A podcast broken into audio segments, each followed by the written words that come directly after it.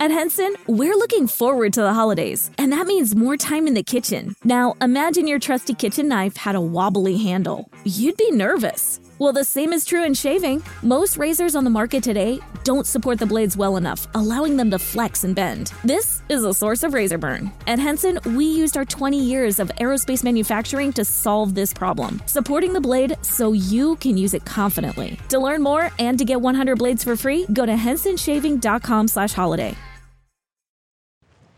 All right, so check this out. I want to preface the story by saying that if you have any curiosity about the deep and or dark web, just get rid of it right now. If you're an everyday user and you aren't in the know of how onion routing, encryption, VPNs, etc. work, then use stories like this one to satiate your curiosity. Don't start down that rabbit hole and don't dig any deeper than you need. That said, let's get into some backstory. I'm a tech nerd 100%. I mean, I'm the type of person that was ripping apart old PCs in the 80s and putting them back together just to see what worked with what. Now, mind you, this was back when I was a kid. I learned about all the tech back then, and I took that passion into my adulthood. So, I work in IT now, if that wasn't obvious, and I know a lot about what goes on out there on the net. Now, that's all well and good, but it's all surface web and surface level tech stuff. The question from here becomes how does being a geek equal dark web horror story? Simple. I've been there. In fact, I've been there probably more than many of the stories that you've heard on this channel and many others out there. I've seen quite a bit, and maybe I'll give you a few more stories in the future, but this one is just one that I think is worth telling right now, mostly because it's honestly terrifying. Back when I was on the dark web frequently, there was one site that I used to venture towards pretty frequently. Obviously, I'm not naming the site because, as far as I know, it's still out there. This site was kind of like a dark web bazaar. You could buy pretty much anything and everything that you could ever want, and it wasn't terribly expensive either. I used to buy things that were less than legal, and I even used to sell some stuff that was also less than legal. And honestly, this site had everything substances, weapons, stolen goods. If you wanted it, you could find it there. The dealers had their ratings that would pretty much tell you how reputable they were, and the higher the rating, the better the overall service or quality of what you've ordered. Think eBay rating, but for drugs and other illegal stuff. One day and one conversation sticks in my mind as probably the most memorable thing that's ever happened while I was on the dark web and this particular sales site. I was browsing the content just for the hell of it, seeing what was out there that I may have wanted to blow money on, and I saw an entry that was a bit strange Girlfriend for sale. Honestly, I thought it was a joke. Maybe someone was selling their old silicone doll and wanted to have an eye catching title. I went to the page and I scrolled down to the description, and it didn't help any more than the title. It simply said, Selling my girlfriend, message for details. At this point, I felt like I had to message the person, so I did. Here's how the conversation went I said, I wanted to ask about your girlfriend for sale. He said, All right, what do you want to know? I said, Pretty much everything. He says, All right, she's 27, she's a bit on the thicker side, she has black hair, green eyes, freckles. There was more information that he included here. He used other words to describe her body type, gave exact measurements, and went into a bit of personal details about her as well. I'm not going to put them in here as I want to keep this story out of graphic territory. And after he told me all of this, I obviously knew it wasn't a sex doll. He was legitimately trying to sell a real person. I wasn't sure what to do or say at this point, so I simply said, Go on. He said, Would you like to see her? It may make it easier to see if you're really interested. I replied, Okay. He then sent me a few pictures of this woman tied up and gagged in his basement. She looked exactly like how he had described. Her wrists were bound with duct tape, and she had a chain around her neck that looked to be connected to a concrete pillar in a basement. The look on her face was one of legitimate terror, and you could tell that she had been crying excessively and her hair was a mess. He then sent me photos of her in what I'll describe as compromising situations and positions. Again, I won't get into the details, but it honestly made me want to vomit. When I clicked on this entry on the site, I was expecting it to be a joke, but these pictures and what he told me, I was pretty certain that this was real, and that scared the hell out of me. Then he sent me another message. He said, I have one other interested buyer that's offering 70,000 cash by next week. If you can get me at least 75,000, she's yours. I was so shocked that the only thing I could even think to do was to ask what her name was. To which he replied, Sorry, I can't give out her name in case you want to do something stupid, like try to find her or contact the police. I replied with, Oh no, I wouldn't dare. I was just curious. His response to that chilled me to the bone. He said, Good, because it wouldn't matter. There's no one that'll miss her, and on paper, she's been dead for a month. I do what I can to make my transaction stress free, and that includes my prospective buyers. I expect them to help me keep things stress free as well, so please don't do anything stupid. He compounded that last sentence with a smiley face emoticon, which really added to the threat, to be honest. I honestly had no idea what to say. I didn't know if this was legitimate or if it was a honeypot seller trying to arrest human traffickers. I just told him that I would try to get the money together, and if he didn't hear from me by the time the other seller came through, that it was fine. I didn't want to raise any alarms with this guy, regardless of who he really was. And I really don't have much more to this story, other than to say that I have no idea what happened to her or to the seller. I didn't follow up, and I just kind of let the situation go. I know, this makes me an awful person, and I've definitely lost sleep over it, but I'm more hopeful that it was just a honeypot and that he was trying to lure me into being arrested more than actually trying to sell his girlfriend. At Henson, we're looking forward to the holidays, and that means more time in the kitchen. Now, imagine your trusty kitchen knife had a wobbly handle. You'd be nervous. Well, the same is true in shaving. Most razors on the market today don't support the blades well enough, allowing them to flex and bend. This is a source of razor burn. At Henson, we used our 20 years of aerospace manufacturing to solve this problem, supporting the blade so you can use it confidently. To learn more and to get 100 blades for free, go to hensonshaving.com/holiday. When you save on auto insurance for driving safe with USAA Safe Pilot, you'll feel like a big deal even in a traffic jam.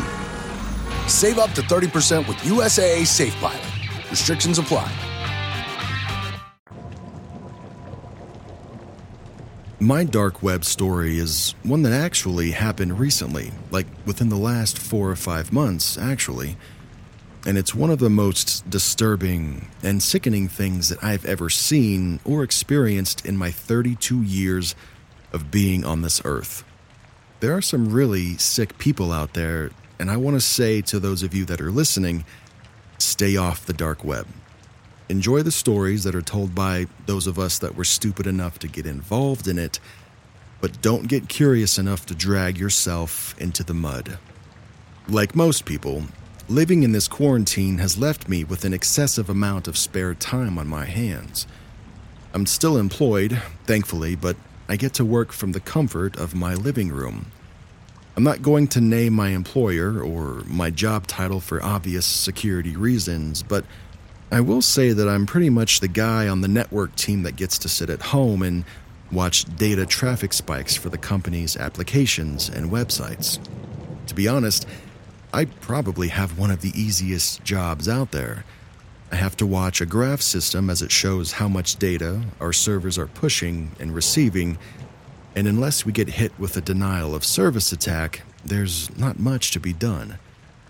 If anything does happen, I have to get on the phone and talk with the other networking guys about what actions we want to take, and then have my weekly report call with my boss to tell her that everything is working as intended. We aren't a huge company, and we've upgraded our servers at the end of last year, which was perfect timing. So there's honestly not a whole lot to do on the day to day.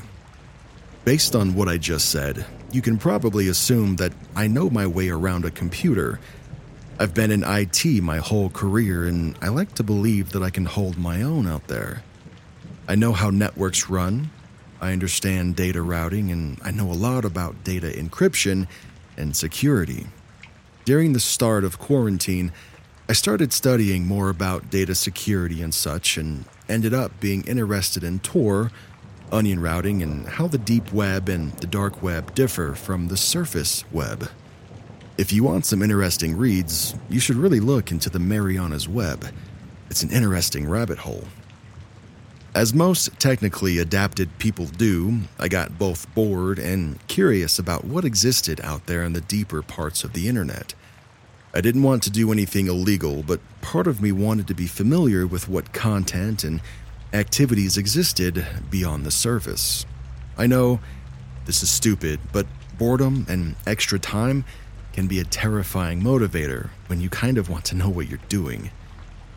I went through the process of setting up my personal system to get on the deep web, installed Tails, set up Tor, got a decent VPN after some vetting, I did my security checks. I started going through some of the onion links that were easily accessible. For the most part, they were innocent sites that really didn't have anything crazy on them. I was simply perusing the pages, not getting heavily involved. I found a lot of what you would expect to find some adult content, a few illegal shop sites, various conspiracy boards, and other forums. Just some basic deep web content that didn't really stand out.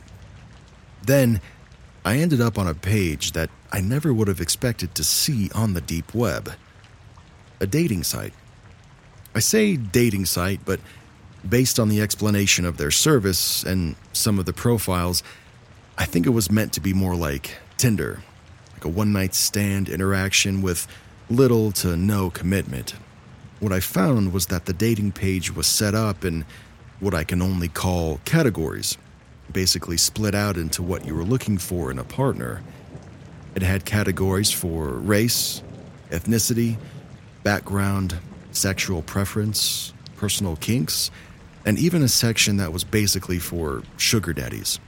If you don't know what that is, I'm not going to explain it to you. One category, under the personal kinks section, made me curious, as it wasn't something that I was sure about. It was called Chasers. I clicked on it and decided that I would spend a few minutes looking through the profiles. And what I ended up finding was nothing short of legitimately terrifying. The profile that I clicked on was of a middle aged guy. He was fairly attractive and looked like someone that would do well on any of the dating apps. I was reading through who he was, trying to figure out what the hell made him a chaser when I got to the bottom of his profile. It read the following I'm looking for anyone that can help me achieve my lifelong dream of being physical with an HIV infected individual. This entire section further outlined how it was a goal of his to catch the disease, and that he was willing to pay almost any amount to do this. I went to another profile, and it was a young man that explained he had been infected with COVID and that he would be willing to give it to anyone that wanted it for the price of a nice dinner. The third profile that I went to was looking for someone to hurt or severely injure them while being intimate. And I'm not even going to explain the specifics of what he wanted, but that person definitely needed to seek some help. This entire category was of people looking to catch diseases or give diseases to one another, and a few were looking to be injured. A lot of them were looking to pay for these services, saying that it was a deep fantasy of theirs. I think the most disgusting one, besides the ones that I already mentioned, was a man that was requesting to be with a woman that had terminal cancer. Now, there's nothing inherently wrong with being with someone that has cancer. I have no issue with that, but he was treating it like a fetish and listed in his profile that the sicker, the better. Again, he listed that he was willing to pay significant amounts of money or even take care of medical costs for this. This site cemented in my mind that there were some very, very disturbed people out there. I closed it and I shut down my laptop. I won't say it was the last time that I ever got on the deep web, but it definitely made me more careful about where I went and less curious about what was out there.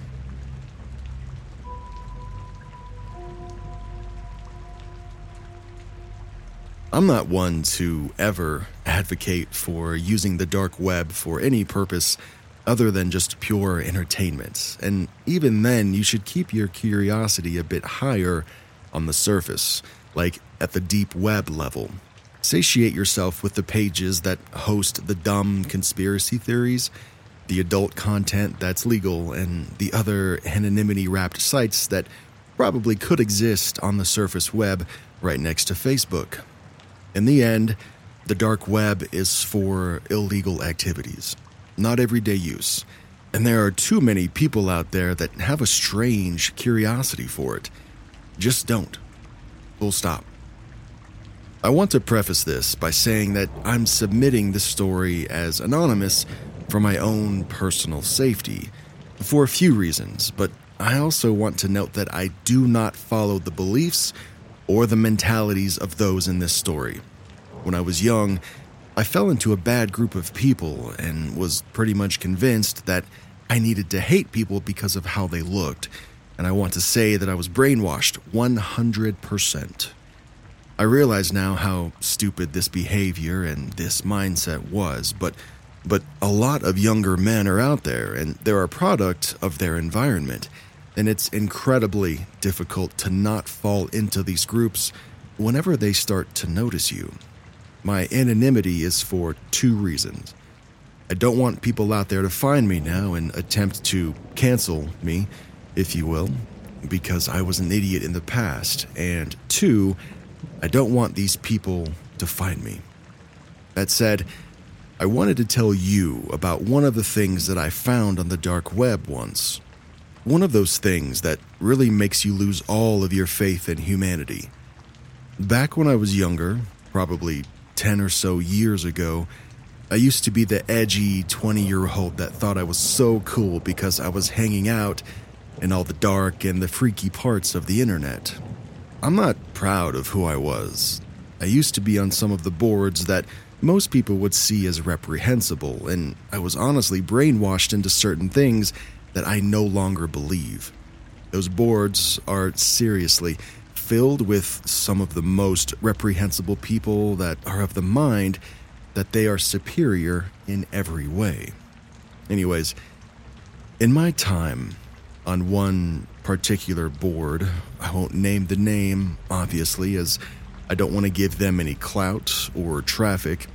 I got in with a very specific group of people I'll call them the Knights for the sake of this story. But that's not what they were called. For the most part, this group was full of supremacists and other very, very sick people. And while I was sort of into the same ideology of them at the time, these guys were on a whole nother level. I remember that they would discuss high profile enemies, as they would call them and they would discuss what they wanted to do to them.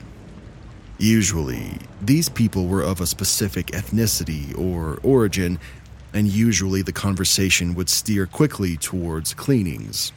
I would typically stay out of these conversations and would just read what the higher ups in the groups had to say, and it was never pleasant.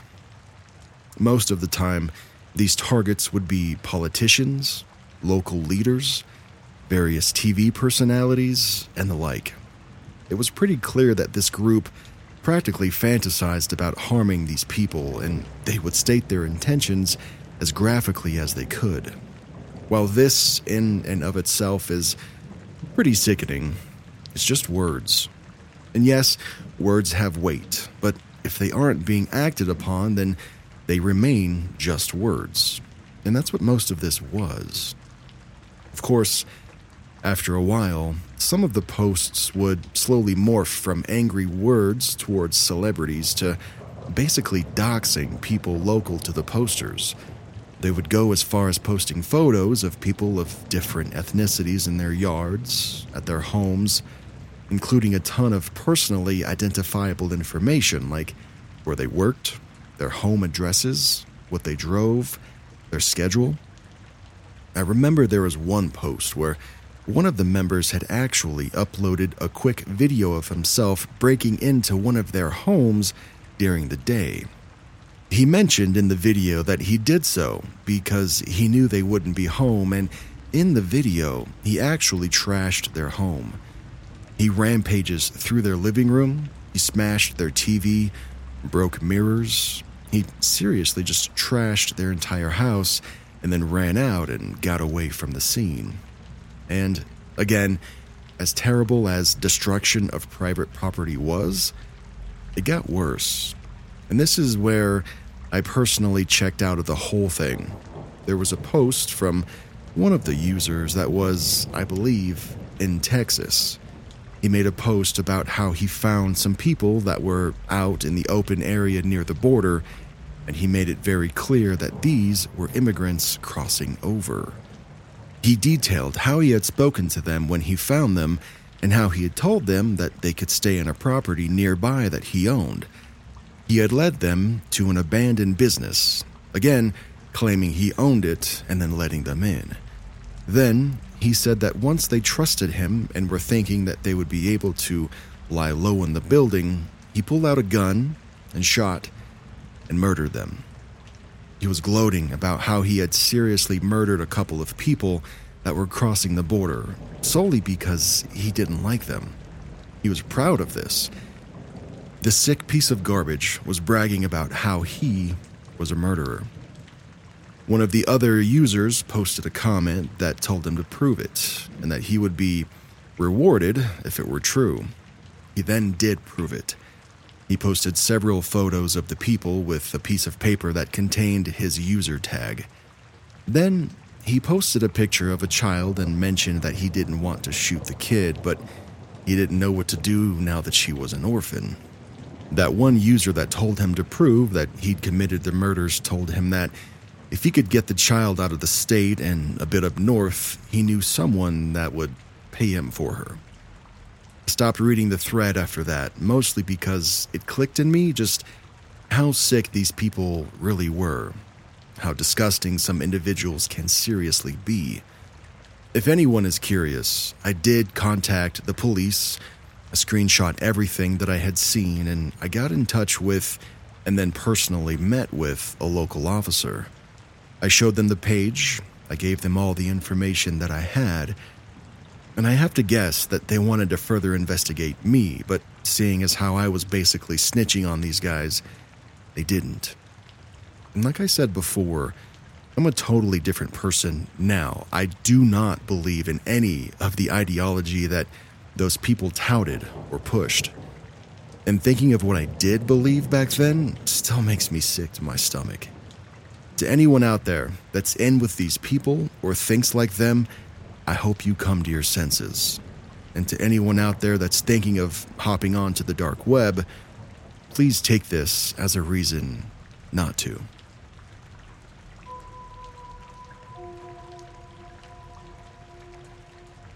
I wanted to post this story up in hopes of explaining the horror that you can actually find on the dark web. Honestly, most of the things you find on the dark web aren't actually the horror movie cliche laden websites that everyone seems to think they are. Most of the dark web is questionable or illegal adult content some people trying to buy medications, stuff like that. If you are wanting something like what you see in the movies, you have to actually know where to look, as in, have an onion link. I'm not saying that those things don't exist, they just aren't easily or readily available. A lot of people tend to think that it's like a dark version of Google where you can search for crazy stuff and be given results within a few moments, but it's really not. Anyways, that out of the way, I wanted to talk about a dark web experience that was honestly horrifying for my friends and I. This was several years ago. I think we were 17 at the time, and we thought we were hackers. I know, it sounds stupid, but the three of us were all about the nerdy crap Python, networking, and again, quote unquote, hacking. I'll spare myself the embarrassment in explaining all of that. Just know that we knew our way around a computer. Naturally, the three of us gravitated toward places like Reddit, and then 4chan, and things like that. I don't remember where we heard about the dark web, probably from a friend, the news, or on one of the aforementioned websites, but when we learned about the difference between surface web and dark web, our curiosity was piqued. We started looking into what it was, what was out there, and what we could do, and of course, we were enchanted with the hacker haven that it was glorified to be. We thought we would get on there, look at some of the questionable sites, and be the coolest kids because we accessed content that others didn't even know existed. So we did what we had to do. We loaded up Tor, we got information for some onion links, and got ready to have our minds blown. Of course, it ended up not being as interesting as we thought it was going to be. The sites were plain and bland. We saw a couple of sites selling pills, others that we didn't even bother scrolling through because of the front pages, and a few webcam sites that we honestly just weren't interested in. I think all of us were getting a bit disappointed in what we were finding, though I don't know what we were expecting to find, really. I think we just started clicking through and going anywhere and everywhere that we could get to. Looking back, this was a really stupid idea. After clicking around for a while, we ended up on a page that looked a little flashier than the others. I can't remember the name of the page, but I think it was something along the lines of Your Choice, or something like that. As we started on the home screen, the whole page looked like it was a site for a butcher shop. There were a number of pictures of meat slices and cuts all over the front page, explaining the quality and what seasoning went best with each piece. Unfortunately, I think you all can see where this is going. We ended up on a page with a list of cuts, and each of them had a diagram of a person. The part where the meat came from was highlighted some of what was on the page was horribly graphic, so I won't explain it in this story, but you can imagine what all was there. One of the most disturbing parts of this website was its explanation on its sourcing. I recall it explaining that all packaging would be discreet and that they would include their own seasoning packet that would go best with whatever you chose. What's worse, they explained that all of their meat was fresh and sourced on demand. They touted the fact that they had the ability to get everything when it was ordered. Obviously, we were freaked out by seeing this, seeing this kind of meat. We got off the site and pretty much immediately removed Tor. We all kept up our pursuits in the IT world, but I don't think any of us have ever been back to the dark web ever since.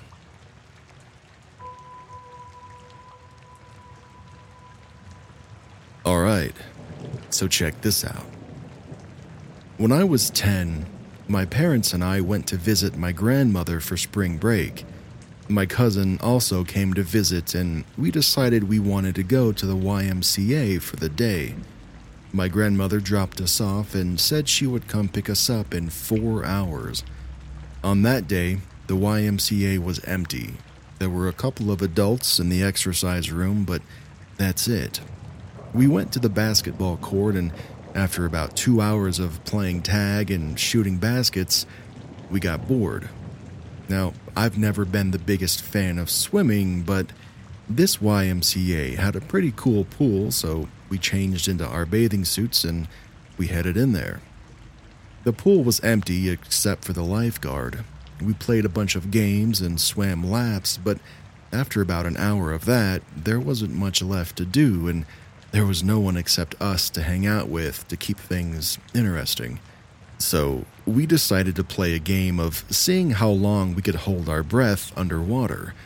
We stood in the shallow end near the clock on the wall so we could time ourselves. Instead of fully submerging, we just stuck our heads face down in the water. We did this a couple of times and I was winning. On our last round, I felt a tap on my shoulder. I figured it was my cousin giving up and telling me that I had won. But instead, it was the lifeguard who told me to knock it off, or she was going to have to ask us to leave the pool. Since we were tired of being in the pool, we figured we would get out, get dressed, and go back to the basketball court until my grandmother came to pick us up. We only had an hour left, anyways, and the water was freezing. As we got out, the lifeguard stopped us and asked if we wanted to go into the sauna to warm up and dry off. The sign said 18 years or older, so of course we were super excited that she would allow us to do that. She walked us to the sauna and unlocked the door. The door was glass, and the interior was made entirely out of wood. Inside, above the door, there was a clock, probably to help make sure that you weren't in there for an unsafe amount of time. The lifeguard stand was adjacent to the sauna, but if you looked out the door, you could clearly see it. She followed us in and went over to the thermometer encased in plastic and unlocked it so she could crank up the heat. I figured that she must have to turn it on each time, so I didn't think anything of it. Both my cousin and I were very short girls, and so we couldn't see the temperature that was printed on the thermometer knob, but I know she was turning up the heat. Then she left and shut the door behind her. I thought I saw her lock the door too, but I thought to myself, why would she lock the door when we might want to get out? I checked the clock and decided that we should get out in about 10 or maybe 15 minutes. It was already plenty warm in the sauna, but now the room was blazing. It felt nice because I was so cold from the pool. After about 15 minutes, it was starting to get a little bit too hot, and my cousin agreed that we should leave so we can get dressed. I went to turn the knob on the door, but it wasn't budging. I thought maybe it was jammed, so I shook it, but it still wasn't opening, and then I let my cousin try. She couldn't get it open either. We figured the lifeguard would be back in a couple of minutes, so we sat back down and we waited. The room was getting hotter now, too, and I really just wanted to leave. I got up and I started banging on the door and shaking and twisting the knob, trying to get the lifeguard's attention. My cousin got up and joined me. We started screaming at the top of our lungs for her to let us out, but she just stared straight ahead. I don't think there's any way that she couldn't have noticed or heard two little girls banging and kicking the door and screaming. Now, we had been in there for about 25 minutes. It was so hot in the sauna that it hurt to breathe. It felt like my lungs were on fire. My eyes and my skin were burning. We sat back down and put our towels over our heads because they were still a little bit damp, and that made it easier to breathe. I was so worried about my cousin, as she is a couple of years younger than me. I looked at the clock and I saw that we had been there for 35 minutes. I got up and I went to the door again, and I saw that the lifeguard was still just staring straight ahead. Again, I tried to get her attention by screaming that we needed out and banging on the door as hard as I could, but still nothing. I was starting to get pretty dizzy, so I went to go sit back down, but the wooden seats of the sauna burned my skin. My towel was completely dry, so I put it underneath me to sit on. My hair was also dry, but I wrapped it across my face to cover my nose, and I squinted my eyes so that they didn't burn as bad, but I could still watch if anyone walked past the door. It helped a little bit. My cousin was laying face down with the towel over her head, not moving or saying anything, so I nudged her to make sure that she was still okay. She was, but I could tell that we really needed to get out of there soon because she seemed a bit disoriented. It's now been 45 minutes, and I was extremely nauseous. There was no way that the lifeguard would forget that we were in there and that she would have to come back soon, but there was this little voice in my head telling me that maybe she purposely locked us in there. Finally, a man walked past the door towards the pool, but for some reason, I just couldn't get up. My whole body was on fire and I felt so dizzy. Luckily, this man wasn't going to the pool. He wanted to be let into the sauna and came back with a lifeguard. I saw them walking this way and I immediately jumped up to grab my cousin. I knew now that for sure she had locked us in there because she pulled out her keys to unlock the door and to let the man in. I didn't want to take any chances of us being trapped in there any longer, so as the man was trying to walk in, I was trying to shove our way out. As we were going out, the lifeguard started trying to shut the door and to push us back in with it. The man was clearly confused about what was going on and said, Ah, I think I want out. The lifeguard let out a sigh and opened the door fully, and we ran away as fast as we could into the changing room. We only had about 10 minutes before my grandmother was supposed to pick us up. We were both so shaken by what just happened that we didn't say anything to each other as we got dressed or on the car ride home. When we got back to the house, my parents were making us dinner, and I told them the story of what had just happened. They thought that I must have been exaggerating, and they didn't believe me. I truly think that that woman was going to let us cook alive in there. The only bit of doubt that I have is what would have happened if we actually died. She obviously would have gotten the blame. What was her endgame? I'm 21 now, but I think about this interaction all the time, and when I'm in small spaces, or if I get too warm, I still have panic attacks. No one believes this story, and I get it. It's pretty absurd. I'm not sure if I'm allowed to ask for opinions here, but do you think that this could have been some crazy misunderstanding? Or do you think that she really left us in there to die? And why? Well, to the lifeguard at the YMCA, please, let's not meet again.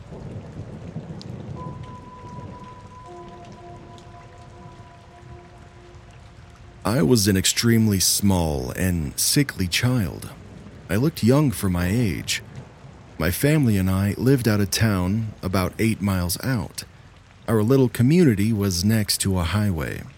The school bus would drop me off two blocks away from my home, one day, I noticed a red truck following slowly behind me. So slow that I figured they were just looking for a house or something. I ignored it and I walked to my house, and that was the end of that. I decided that enough was enough. I told my parents. Now, of course, my sister was quick to jump in that I was just lying. I, I did have a habit of telling stories. But my mom, thankfully, believed me. She drove me to the bus stop the next morning, and the red truck was there, across the street at the gas station, pointing toward the bus. I got on the bus, and my mom decided to drive around the truck. She described the scene. The man was disheveled and dirty, hunched over in his seat, just staring at the bus. His license plates were caked in mud, so she couldn't make them out. It freaked her out so much that she called the police and the school. I went to school and was quickly pulled into the office. The man had been spotted at the school waiting in his red truck. That day, I rode the bus home, and this time the truck was parked along the street. I would have to walk past this man's driver's side door to get home. I debated, I considered running for it. Apparently, This man was getting desperate now that he was spotted. A police car showed up and I talked to the policeman. They went to go talk to the man.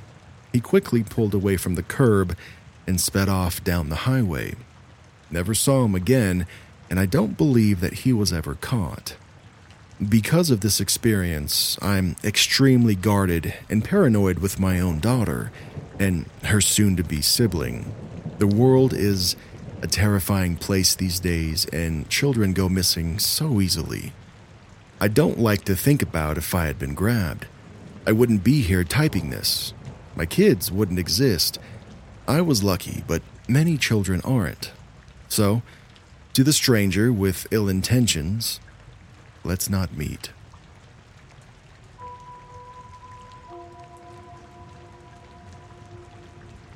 My friends went to Mexico for a vacation and asked me to house sit and to take care of their dogs while they were gone. They paid me $40 a day just to sit around and let the dogs out when they needed to go. I'm disabled, so that actually helps a lot. And this is a semi rural area, and houses are roughly a quarter mile apart. Police have to come from town, about 15 miles away, and response time can be well over an hour. I always take my pistol with me. It's always been quiet when I've stayed there, but this time was different. I was in the shower when the dogs started barking and growling. They're big, large German shepherds, and one is actually police trained. The owners loan him to county as a drug dog, and if you tell him to be quiet, he obeys. But this time, the dogs didn't obey, so I was on high alert. I shut off the water and I looked out the window. I didn't see anything, but when I walked out of the bathroom, I saw a shadow go across the bedroom window. Mm, that's because they have lights around the house that stay on all night. I whispered to the dogs to hush, and they did. And that's when I heard a man's voice. I couldn't make out everything he was saying, but I did distinctly hear two words come around. So I'm sure there was more than one person. I ran into the living room with my pistol and I saw the door handle start to turn. I yelled, I have a gun and I will use it. And then I heard feet running away. I went to tell Siri to dial 911 and I got to the county sheriff pretty fast. She said there were two cars on another call not far away, but it would take about 20 minutes for them to get to me. That's better than the usual hour, but I was pretty shaken. I explained that I was on a farm and would have to go down to the road and unlock a cattle gate to let them in, and to please tell the officers that I would be carrying a pistol, and please don't shoot me by mistake because I was not going outside the house without it. The dispatcher said, Oh, no, do not go out there without your gun. I will tell them. That's the one good thing about living in a red state. She asked if I can see the road, and I said I can, so she said to wait in the house until I saw the blue lights. I hung up and I called my friends in Mexico. Their camera footage can be downloaded via an app, and they said they would go through it while I waited for the cops. I locked the house and I went down to the gate where the police arrived.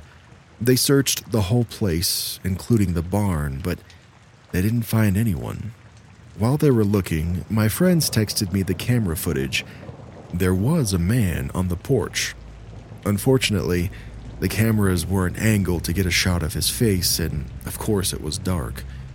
I still think that there was more than one creep because of what he said. Come around. The police were very nice and they said that they had passed a man on a bike on the way, which is strange for this area, especially at night, and they went to go look for him, but that's really all they could do. They took a full report, but never caught the creep. My husband came and stayed with me for the rest of their trip. One of the neighbors said that he found a tent and some gear in the woods a few weeks before, so somebody was living back there maybe a homeless person from town. I have house sat again since then, and it's been pretty quiet. They're going away again for Christmas, and I'll be there too. A lot of people ask me if I would have shot the creep had he broken in. And yeah, absolutely. I would be sorry that I had to hurt somebody, but it's them or me. So, to the creepy porch guy, let's never meet again.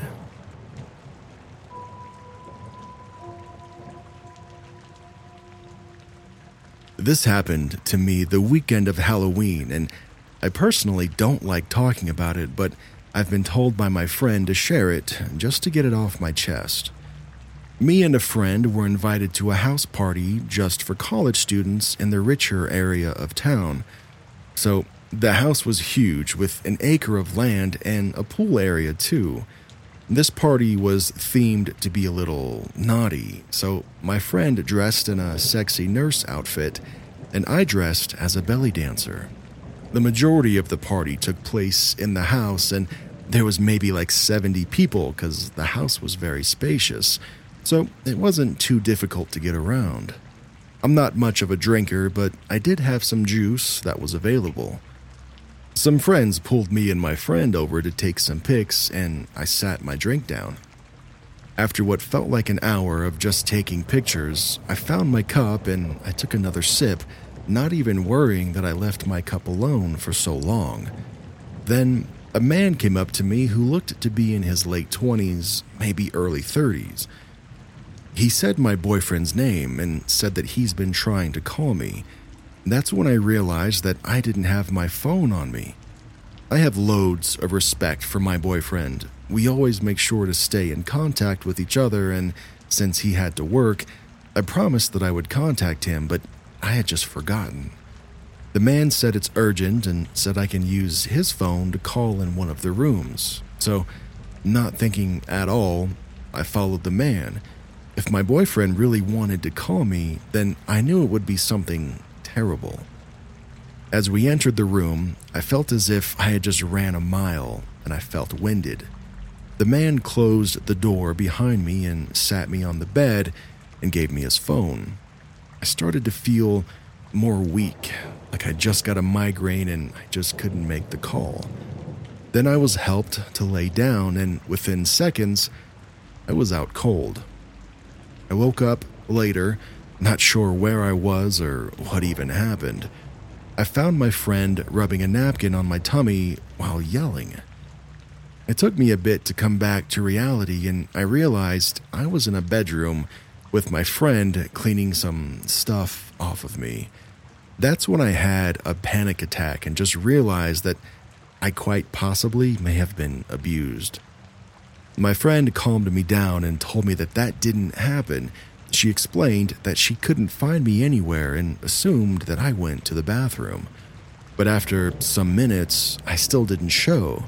So she went to look for me, eventually checking the bedrooms and found me laying in bed with the guy sipping something out of my belly button.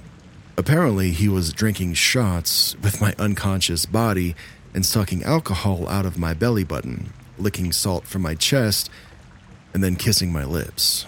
She didn't know how long this went on for, but I immediately felt sick and even coughed up just from the thought. Thankfully, my boyfriend got off of work early and my friend told him what happened. He picked me up while my friend asked around about the guy, but of course, no one knew of him or recognized him. I was taken to urgent care and was looked at Thankfully, nothing was wrong with me, and the drug in my drink didn't cause any further harm than just knocking me out. Now, I wish the story ends there, but I started to receive texts from a random guy.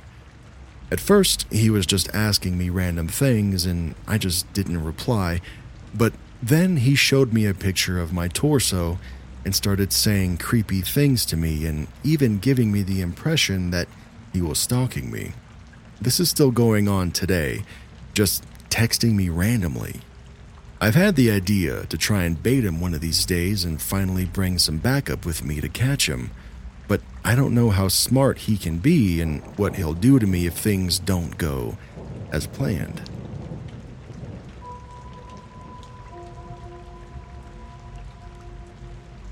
It was October 31st, Halloween. At the time, my parents were still together and hadn't divorced yet, so me and my siblings, we stayed with each other, but my family did this thing where half of us would go with my mother and the other half would go with my father.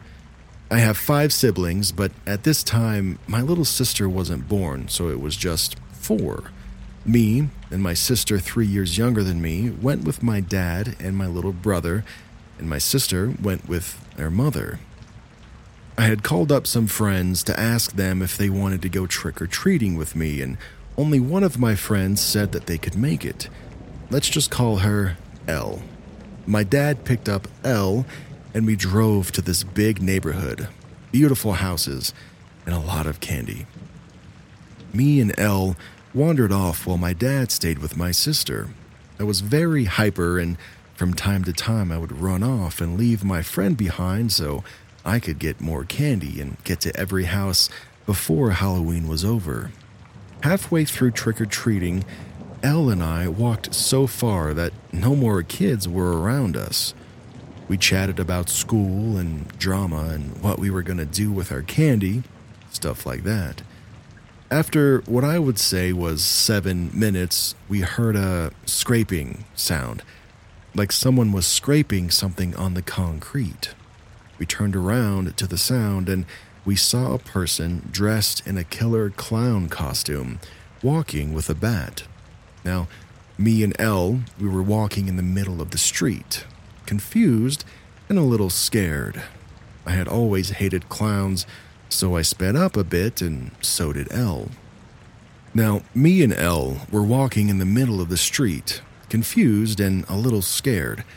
I had always hated clowns, so I sped up a bit, and so did Elle. We kept turning our heads around to see the clown. After about 30 seconds, the clown stopped walking and just stood there, facing us. Now, at this point, it's quiet, and we're very scared, so we told each other that we should go meet up with my dad.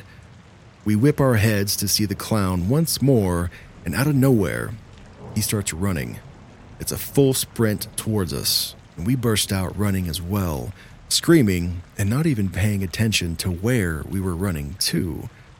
It was a steep and quiet road, like a back road that used to be in my old apartments. The clown is screaming with us, and I didn't turn back, but L later on told me that the clown was holding his bat up like he was going to hit us with it. Me and L hit a corner that led to a familiar street. We crossed the street without a thought in our heads, and when we reached the other side, it was very quiet. We didn't hear anyone screaming anymore. The clown was gone. He was no longer behind us, and after running around, we found my dad and we told him everything. He believed us because of our tears and our screams, and also most likely because we were nine year old kids, and the look of terror on our faces as well. My worst fear is now killer clowns, and forever will be. Me and Elle will never forget that moment, and we talk about it from time to time to this day. It traumatized me. Thinking back at it now, the clown might have been some dumbass teenager in a costume trying to scare little kids. What a sicko.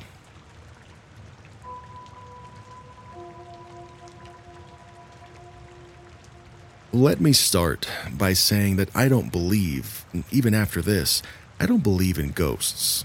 My first apartment after college was a nice second floor, so there was only one way in. When you came in my door, there were steps that went into my place. A few months later, I had laid down to go to bed. It's about 1 a.m. or so. And a few minutes after that, I heard clopping sounds like a horse, not like regular footsteps. I rolled over to see some light under my bedroom door with whatever it was walking up to the door and just standing there. Unfortunately, I was cleaning my gun in the living room earlier and forgot to bring it back into my bedroom, so I was laying there like, Jesus, what now? I'm not a scared man by any means, but I had the feeling that if I were to get out of bed and opened the door, it wouldn't have been good. About five minutes later have gone by, and then whatever it was turned to the right and then stomped off. I stayed awake all night and I waited until the sun was up all the way before I got up. My front door wasn't broken or ajar, so I went to the hardware store and I got one of those bar locks you put inside that makes it impossible to open from the outside. Two nights later, I was woken up by the same sound clomping like a horse. And for some reason, this time it had me far more terrified. The light from last time had an orange red tint to it. Along with that, I could hear some heavy breathing, and after a few minutes, the doorknob started to be messed with. I had warned who or whatever it was that I had a firearm and I will use it if the activity doesn't stop immediately. And to this day, I swear I heard some kind of weird, deep, almost guttural laugh. I got the nerve to get out of bed and stand in front of my door, about six or seven feet back. I racked it to put one in the chamber, and I gave a final warning. Just for some clarification, the way my apartment was set up was that there was nothing towards the way I was facing, just a large wooded area, so I knew there was no risk of someone being hit, especially at around 2 a.m. this time. I looked down and it seemed the light had begun to get brighter. and I swear I had started to smell sulfur, so I gave one more warning, and then I shot three times through my door. Two a little high, and one a little lower, basically where I thought I would be close to the head and neck, and then close to the chest or stomach area. And it was almost instantly the shadow under the door was gone, along with the light, and the smell of sulfur ceased immediately. No lingering funk, no nothing. I very slowly opened the door and even slower went through my place. Nothing. There was nothing there. I was confused and terrified, and honestly, I was shook.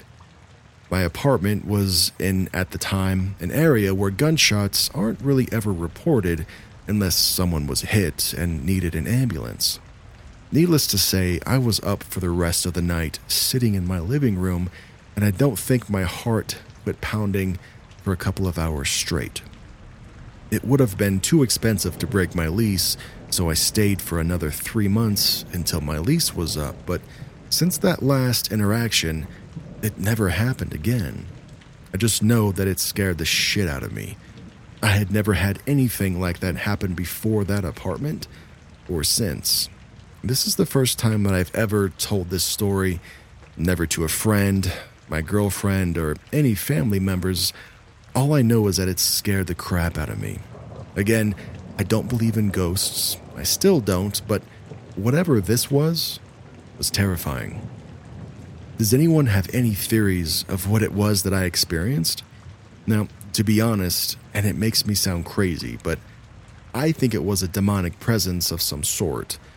I'm just glad that I got up the nerve to have a direct confrontation and stopped it. Christ, even telling the story still gives me the heebie jeebies. I'm very sorry for the long rant, but like I said, it's the first time I've publicly shared this story, and I wanted to try not to leave anything out. It just terrified me.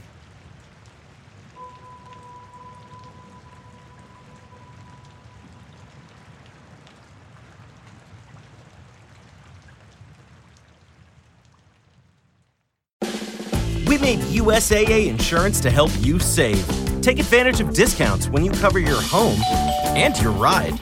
Discover how we're helping members save at USAA.com/bundle. USAA. Restrictions apply. Hello, saver. Whether you're saving for that trip to the tropics or saving for an emergency, now is the time to take advantage of Wells Fargo's savings options. Wells Fargo offers savings accounts that can help you save towards your goals. So, what are you saving for? Visit a Wells Fargo branch or wellsfargo.com backslash save to open a savings account today. Wells Fargo Bank NA member FDIC.